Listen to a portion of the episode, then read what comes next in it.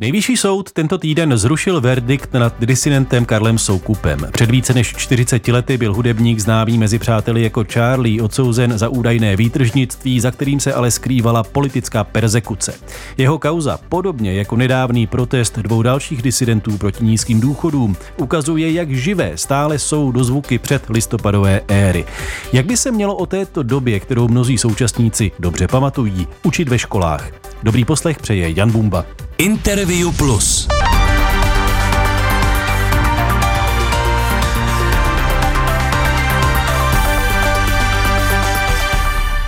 Hostem interview je ředitel Ústavu pro studium totalitních režimů Ladislav Kudrna. Dobrý den. Hezký den vám, posluchačům, posluchačkám, divákům a divačkám a přeji hezký adventní čas. Eh, ten pohled na to, jak daleko v historii je doba před rokem 1989, je jistě subjektivní, pro někoho je to dávno, pro jiného jako včera. Dá se podle vás toto období objektivně historicky zkoumat? To je otázka úplně skvělá, otázka za milion, na kterou by měla být jednoduchá odpověď, ale není. Ta eh, objektivita je v podstatě nedostižný fenomén.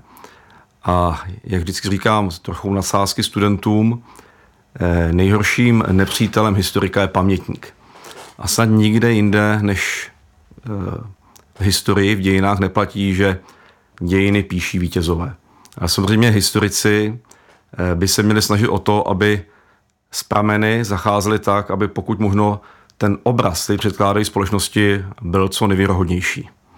A vy teď na začátku zmínil ty případy dizidentů, máme tady eh, případy snižování eh, důchodů bývalým komunistickým funkcionářům a ukazuje se neustále, že ta minulost je vlastně neustále před námi. Když zkusíme být konkrétnější, vedení ústru nedávno kritizovalo takzvanou badatelskou učebnici soudobé hmm. dějiny, kterou přitom sestavili vaši bývalí zaměstnanci. Vy jste, pane řediteli, přesvědčen, že vůči té éře komunismu ta učebnice vyznívá příliš smířlivě? Já bych to rozdělil eh, do několika kapitol, do několika bodů. Tak za prvé, ta eh, učebnice vznikla ještě za předchozího vedení. Současné vedení na ní na tom obsahu nemělo eh, žádný vliv. A já sám osobně nemám vůbec nic proti badatelské metodě, eh, která je na západě známá déle než 30 let. Tam je ale? Spíš, ale, ano, přesně, jsem se tam v tom ale. Ta učebnice obsahuje množství faktografických chyb, dle mého názoru nehorázné interpretace, množství vulgarit, neetického přístupu a co je možná úplně nejdutější, chybí tam zcela zásadní informace z našich a světových dějin, bez níž ty 14-leté děti nemohou pochopit, co byl komunistický režim a co je, co je velice důležité, komunismus je tam vykládán zcela výhradně pohledem komunistů. Jak chcete dětem vysvětlit, aby pochopili dějiny druhé světové války, když tam chybí jakákoliv zmínka o paktu Molotov-Ribbentrop? Jak chcete dětem vysvětlit, co byla tzv. normalizace, když tam chybí jakákoliv zmínka o 21. srpnu roku 1968, tedy o vpádu okupaci vojsk Varšavské smlouvy, když tam chybí zmínka o sebe, sebeobětování se Jana Palacha, když tam chybí jakýkoliv informace o tom, že ten režim byl postaven implicitně na násilí a nesvobodě, nejde tam slovo o státní bezpečnosti, táborech nucených prací a podívu se nad tím, proč v učebnici chybí skutečné fotografie, portréty těch osobností, hmm. o nich jsem pojednává, ale jsou tam místo toho obrázky herců. Já samozřejmě nejsem odborník na psaní učebnic, musím se odvolávat na to, co třeba o té učebnici řekli odborníci a tu učebnici eh, podrobilo zkoumání i ministerstvo školství a konstatovalo, že neobsahuje žádné zásadní chyby, že není důvod pro odnětí schvalovací doložky, že ve čtyřech případech jenom doporučuje opravy nepřesností. To stanovisko ministerstva pro vás není nějak směrodatné nebo zajímavé? Eh, to, co napsali někteří úředníci eh, ministerstva školství, mládeže a tělovýchovy, je jejich názor, já se s tím nesotožňuji a pokud se podíváte, tak množství kolegů a kolegyň co se zabývají moderními dějinami, tu učebnici podrobilo zrcující kritice. A, a pak, pak jsou jiní, kteří ne. Samozřejmě, vždycky máte pro a proti. Ale mně přijde poněkud úsměvné, eh, pokud někteří tvrdí, že eh, ti, co tu učebnici kritizují, ji nemohou pochopit, jelikož nejsou jako metodologové. A já si říkám, tak když teda my, docenti a profesoři moderní historie, nerozumíme té učebnici, tak jak ji mohou rozumět 14-leté děti? Já jsem opakovaně četl ty vaše námitky, které označujete jako faktografické a musím hmm. se přiznat, že mnoho z nich na mě působí spíš jako spor o interpretaci, a opakuji, já jsem like v tomto hmm. obaru, takže jenom se opravdu se zájmem ptám, ale když třeba tam píšete, že válka ve Větnamu je popisována jednostranně, nebo že se vám nelíbí název kapitoly normalizace jako obnovení pořádku, hmm. jsou to opravdu faktografické chyby? To jsou ty spíš ty chyby interpretační, ale ty faktografické jsou tam zásadní. Například děti se dozví nic o tom, že tady, tady neproběhlo předání moci. Únor 25. únor 1948 byl puč. Nerezignovalo 12 ministrů, ale 14 ministrů. Moc se omlouvám, pane řediteli. Já chápu, že vy těch argumentů máte řadu, ale to je na vašich webových stránkách zařazeno v té sekci faktografické chyby. Proto se ptám, jestli jsou opravdu faktografické. No, bez pochyby ano. Pokud prostě nazýváte normalizaci jako nastolení pořádku, pokud uvádíte, že Eh, politické procesy v 50. letech měly pozitivní stránku v tom, že uprázdněná místa po desítkách tisíc lidí, kteří skončili eh, v uranových lágrech, byly naplněny lidmi, kteří podporovali ten režim, tak to je něco podle mého zahranou. To je to samé, jako bychom řekli, že uvolněné byty po židech obsadili příslušníci SS. Když jste zdůrazňoval, že ta učebnice vznikla ještě za minulého vedení Máte nějaké vysvětlení toho, jak je teda vůbec ale možné, že v takové instituci, jako je Ústr, která by asi měla mít i nějakou kontinuitu, eh, vzniklo takové dílo, které je z vašeho pohledu tak sporné? Já myslím, že ten hlavní problém je v tom, že eh, bývalé, eh, bývalé kolegyně a bývalí kolegové z oddělení vzdělávání tu učebnici vytvořili sami. Že, v žádném, že nějak nespolupracovali s kolegy a kolegyněmi z odboru výzkumu a vzdělávání, který provádí základní výzkum. V současné době jste si jistý, že taková učebnice by v Ústru nevznikla? E, za mého vedení určitě ne. Hostem dnešního interview je ředitel Ústavu pro studium totalitních režimů Ladislav Kudrna. Posloucháte Interview Plus. Rozhovory s významnými lidmi, kteří mají vliv.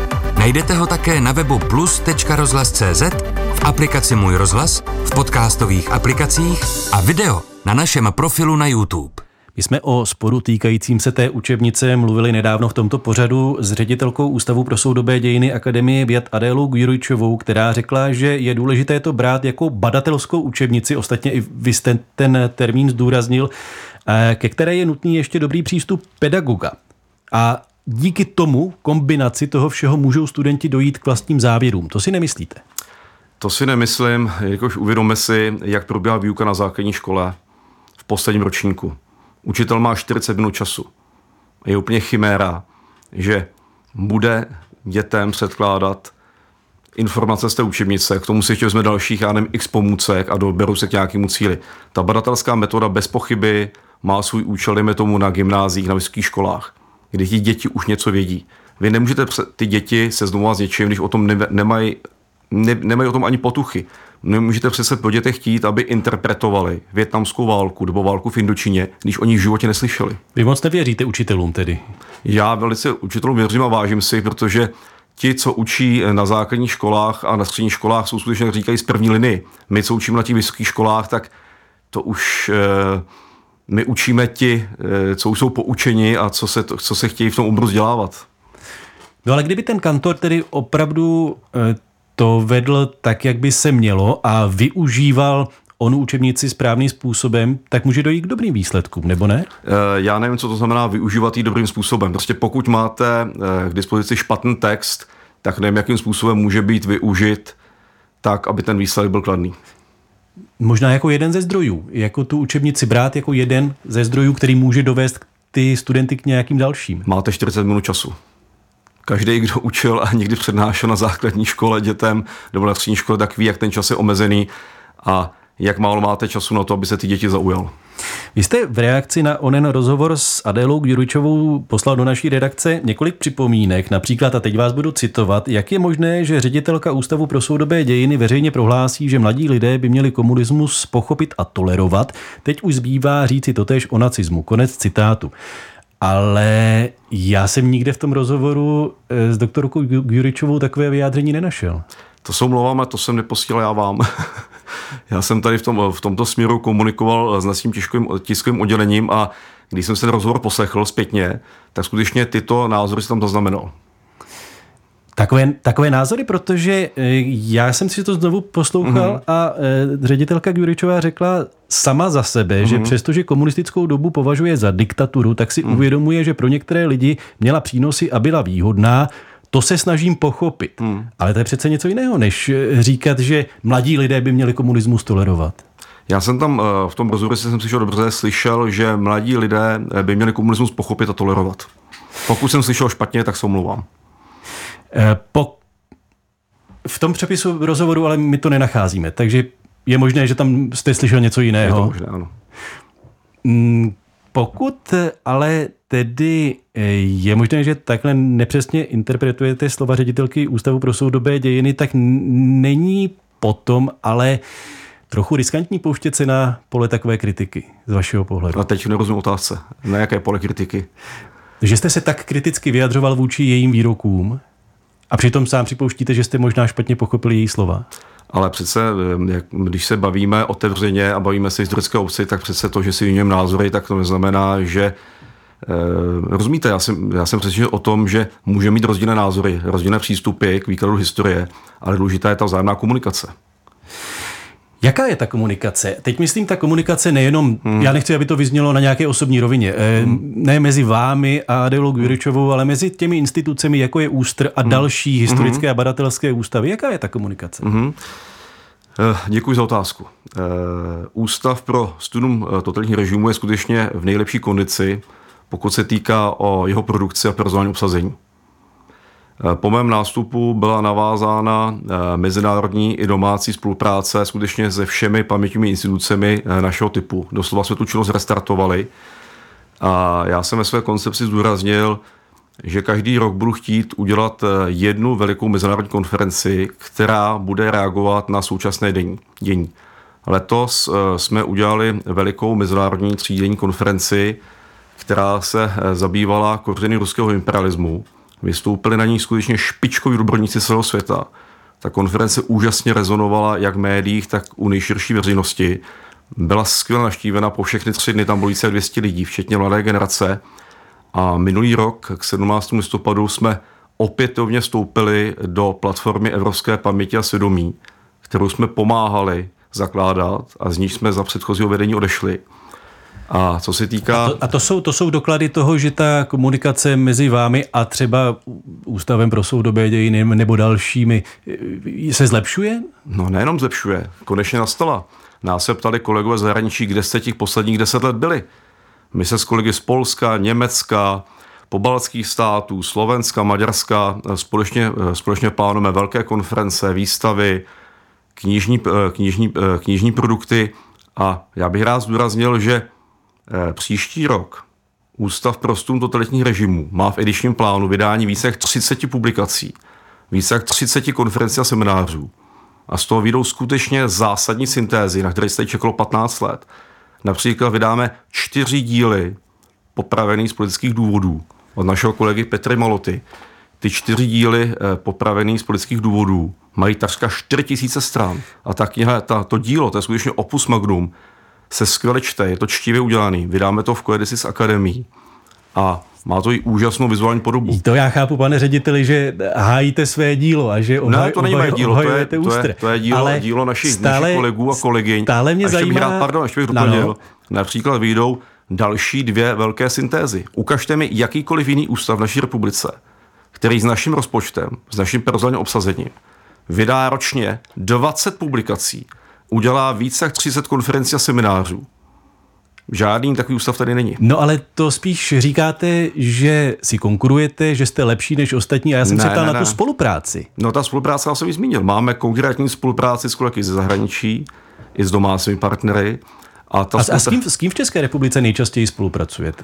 V České republice tak je to Paměť národa, je to Postbellum, eh, spolupracujeme eh, s vysokými školami, děláme, děláme pravidelně přednášky pro nejširší veřejnost, pro studenty, vysokoškolské studenty, nové oddělení občanské vzdělanosti navázalo úzkou spolupráci s pedagogy a tak dále, tak dále. S Akademií věd? S Akademií věd bez pochyby, ano. Je Ústr personálně stabilizovaný, protože na jaře letošního roku vznikl takový protest, otevřený dopis proti vašemu stylu vedení ústavu, podepsalo ho asi 170 českých historiků, byly tam pochyby o tom, jestli zvládáte personální hmm. práci, to už je pryč, to už se to bylo, pryč, to bylo pryč už v té době, podepsalo to 125 historiků, máme i v České republice, eh, tuším historická obec něco přes 20 tisíc. Co se týká personální eh, situace, máme 120 systemizovaných míst, všechna jsou k dnešnímu dní obsazena. A t- dovolím si tvrdit, že ta personální situace, ta obsazenost nebyla nikdy lepší. Pokud my vyhlásíme výběrové řízení na jakékoliv místo, tak se nám hlásí desítky špičkových odborníků. Ještě nevím, jestli to je dozvuk eh, toho, eh, co jsem zmínil, ale obvodní soud pro Prahu 4 zamítl vaši žalobu na 19 bývalých zaměstnanců ústavu, kteří vás a vašeho náměstka Kamila Nedvědického právě v tom březnu hmm. obvinili z cenzury a bossingu. Ale jestli jsem to správně přečetl, tak vy jste přesvědčen, že věcně jim zapravdu nedal soud. Ne, tam se, to je úplně jinak. Jo. To se občas vždycky všechno ztratí v překladu nebo v médiích. Tam jde o to, že úst, no, tak se na to ptám. že soud konstatoval pouze jediné, že tu žalobu jsem neměl podávat já a můj náměstek, jakožto soukromé osoby, ale že poškozen byl Ústav pro studium totalitní režimu, tudíž tu žalobu měl podat Ústav pro studium totalitní režimu. No a jak to bude teda? Bude ten spor pokračovat? Vyčkáme. Počkáme si, až, do, eh, no, až obdržíme, až obdržíme eh, rozsudek první instance. Zatím nemáme nic. Zatím máme jenom ty zprávy z médií, nic jiného. A až ho obdržíte a pokud by tedy vyzněl tak, jak to zatím vypadá, mm-hmm. tak eh, je pravděpodobné, že ústr tu žalobu podá? Tak se rozhodneme a určitě to budete včas vědět. Hostem interview je dnes ředitel Ústavu pro studium totalitních režimů Ladislav Kudna. Respektuji, že nechcete tuto chvíli konkretizovat, jak to bude, ale jak myslíte, že to může působit na veřejnost, když eh, současné vedení ústru v čele s hmm. ředitelem se soudí s bývalými zaměstnanci? To uh, upřímně nevím, ale uh, co se, uh, jsem říkal, že je nějaký svý sociální bublině, ale myslím si, že 99% naší populace je to úplně jedno. Nemůže to opravdu po, nějak poškodit instituci, kterou vedete? No v žádném případě. Naopak si myslím, že jí to může jenom pomoct, protože pokud vás někdo naskřine z něčeho, co se skutečně dotýká vaší morální integrity, tak eh, je povinností každého se bránit. Spíš jsem to myslel tak, jestli si to nemůže interpretovat, teď nevím, jak velké procento té eh, angažované eh, veřejnosti, že v ústru se potkávají nějaké konfliktní osoby, které nedokážou diplomatickým způsobem vyřešit spory tak eh, konflikty vznikají na všech, na všech působištích, na všech pracovištích, nejenom na ústavu pro studentní režim. Ale ne všechny končí u soudu. Ne všechny, ale znám hodně případů i z Českého rozhlasu, i z České televize, které u toho soudu končí. Je to z vašeho pohledu tedy ředitele takovéto instituce standardní způsob řešení sporů jít k soudu?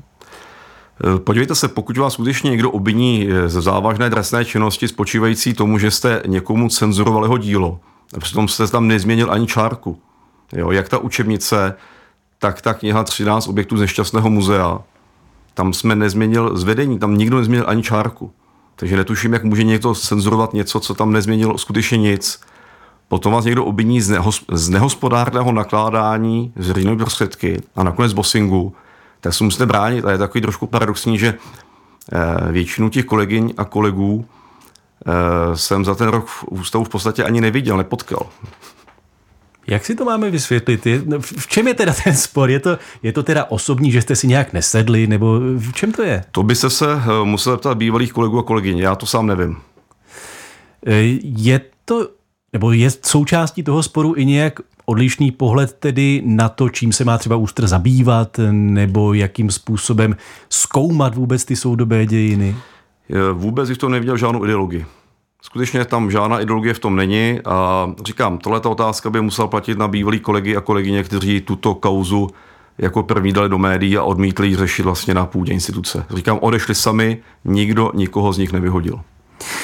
V současné době, říkal jste, že se vám hlásí spousta špičkových ano. odborníků. V současné době jaká je atmosféra v Ústru? Atmosféra je skvělá. Říkám, je, ty dvě roviny, jste se ptal, jak se, jak se ústavu vede na tom poli odborném, říkám skvěle. Eh, vydáváme fantastické knihy, děláme skvělé konference, děláme výborné semináře, děláme skvělé programy pro uh, učitele a žáky, ale pak je tady ta ek, rovina ekonomická, respektive uh, pozůstatek uh, bývalého hospodaření pánů Hazdry a Matějky a skutečně ústav se díky předchozímu vedení pánů Hazdry a Matějky ocitl v nejhorší situaci od svého vzniku. Díky jejich hospodaření ústav již sedm let nemá střechu nad hlavou, Pražské centrum hyzdí neblaze prosule Žižkovské torzo a co je úplně ještě nejhorší, když teda pomenu, že jsme přišli od střechu nad hlavou, zaměstnanci jsou rozesěti po celé Praze, což samozřejmě limituje činnost každé instituce, tak eh, díky hospodaření obou pánů, Hazdry a Matějky, my nyní ob- dostáváme jeden platební výměr za druhým od finančního úřadu pro hlavně město Prahy. Já jsem si všiml toho z konce října, kdy eh, podle finančního úřadu má Ústro zaplatit 42 milionů korun za porušení rozpočtové kázně. Ano. Těchto ště... Co to pro vás znamená? Tady ta apokalyptická suma se pojí k té spackané rekonstrukci a já bych jenom rád doplnil, aby se v tom posluchači vyznali. To všechno začalo v květnu roku 2021. Já jsem do funkce nastoupil v květnu roku 2022 a v květnu roku 2021 nezávislá veřejnosprávní kontrola ministerstva financí konstatovala šest zásadních pochybení. Bývalé vedení se odvolalo neúspěšně a na základě tohoto šetření zahájilo vlastní šetření finanční úřad pro hlavní město Prahu, který se stotožnil se všemi těmi zjištěními ministerstva financí a na základě vlastně zjištění finančního úřadu my nyní díky porušení rozpočtové kázně ze, ze, ze strany pánů Hazdra a Matějky dostáváme ty platy výměry a ten poslední skutečně apokalyptický ve výši téměř 43 milionů korun. A už jste to zaplatili? Eh, vyjednáváme o tom s ministerstvem financí, protože pokud bychom to měli zaplatit ze svého, tak na to peníze nemáme. Musíme si uvědomit, že ústav hospodaří ze 100 milionem korun na rok a v tom jsou platy, v tom, jsou, v tom je vydávání knih, konference, semináře, přednášky. Takže skutečně na to my peníze nemáme. Takže vyjednáváme s ministerstvem financí, aby z rezerv eh, byla zaplacena za nás eh, tato strašlivá suma.